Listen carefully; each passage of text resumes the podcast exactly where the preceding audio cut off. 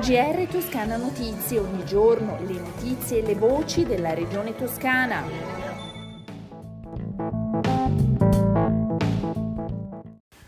Gentili ascoltatrici e ascoltatori, bentornati all'ascolto del GR di Toscana Notizie. Oltre 40 eventi per una settimana di incontri, condivisione e riflessione sull'Europa è il Festival dell'Europa 2022, progetto del Comune di Firenze, cofinanziato dal Parlamento europeo e dalla Commissione europea, realizzato in collaborazione con la Regione Toscana, la città metropolitana di Firenze Indire, l'Istituto Europeo Universitario, l'Università di Firenze, la Camera di Commercio di Firenze, Fondazione Cassa di Risparmio di Firenze e con la collaborazione speciale del Teatro della Toscana e della rappresentanza in Italia della Commissione Europea. L'apertura del festival sarà a Palazzo Vecchio, nel Salone dei 500, il 5 maggio alle 18.30, con l'evento inaugurale moderato dalla direttrice del TG1 RAI, Monica Maggioni. Sarà presente anche Joseph Borrell, l'alto rappresentante dell'Unione per gli affari e la politica di sicurezza. Il programma completo si trova sul sito www.festivaldeuropa.eu slash alla conferenza stampa di presentazione in Palazzo Vecchio era presente il presidente della Toscana Eugenio Giani.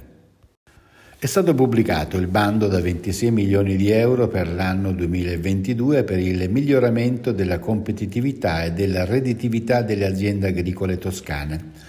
Il bando, promosso nell'ambito di Giovani Sì, il progetto della Regione Toscana per l'autonomia dei giovani, è finanziato con le risorse comunitarie del Piano di sviluppo rurale 2014-2022 della Regione Toscana. Le domande di aiuto da parte delle aziende agricole potranno essere presentate dal prossimo 9 maggio fino alle ore 13 del 4 luglio. Mi auguro che le imprese del settore sappiano cogliere questa preziosa opportunità, commenta la vicepresidente e assessora all'agroalimentare Stefania Saccardi. I contributi concedibili variano dai 150 ai 350 mila euro, dipendentemente dal numero di occupati e da quello dei tirocini non curriculari attivati. Vediamo ora i dati relativi all'andamento della pandemia da coronavirus in Toscana. Nelle ultime 24 ore sono 2.521 i nuovi casi, 44 anni l'età media, i decessi sono 13. Calano i ricoverati. Sono complessivamente 592 in Toscana, ben 24 in meno rispetto a ieri, di cui 25 in terapia intensiva, in questo caso 3 in più. Una tragedia la cui memoria deve essere salvaguardata e diffusa come monito e impegno. L'assessora regionale al lavoro Alessandra Nardini ha partecipato alla commemorazione della tragedia mineraria di Ribolla a Rocca Strada in provincia di Grosseto, dove 68 anni fa, il 4 maggio del 1954, morirono 43 minatori. Oltre al suo intervento, quello del sindaco di Roccastrada Francesco Limatola e della segretaria generale della CGL Toscana Dalida Angelini. Istituzioni e sindacato oggi sono insieme in prima linea, ha sottolineato Nardini, per dire che il lavoro deve essere dignità, vita e non può diventare morte. Un gesto gravissimo che offende un pilastro della democrazia come il sindacato un episodio, tra l'altro, che si verifica in un giorno di grande valore per le battaglie e i diritti di lavoratrici e lavoratori.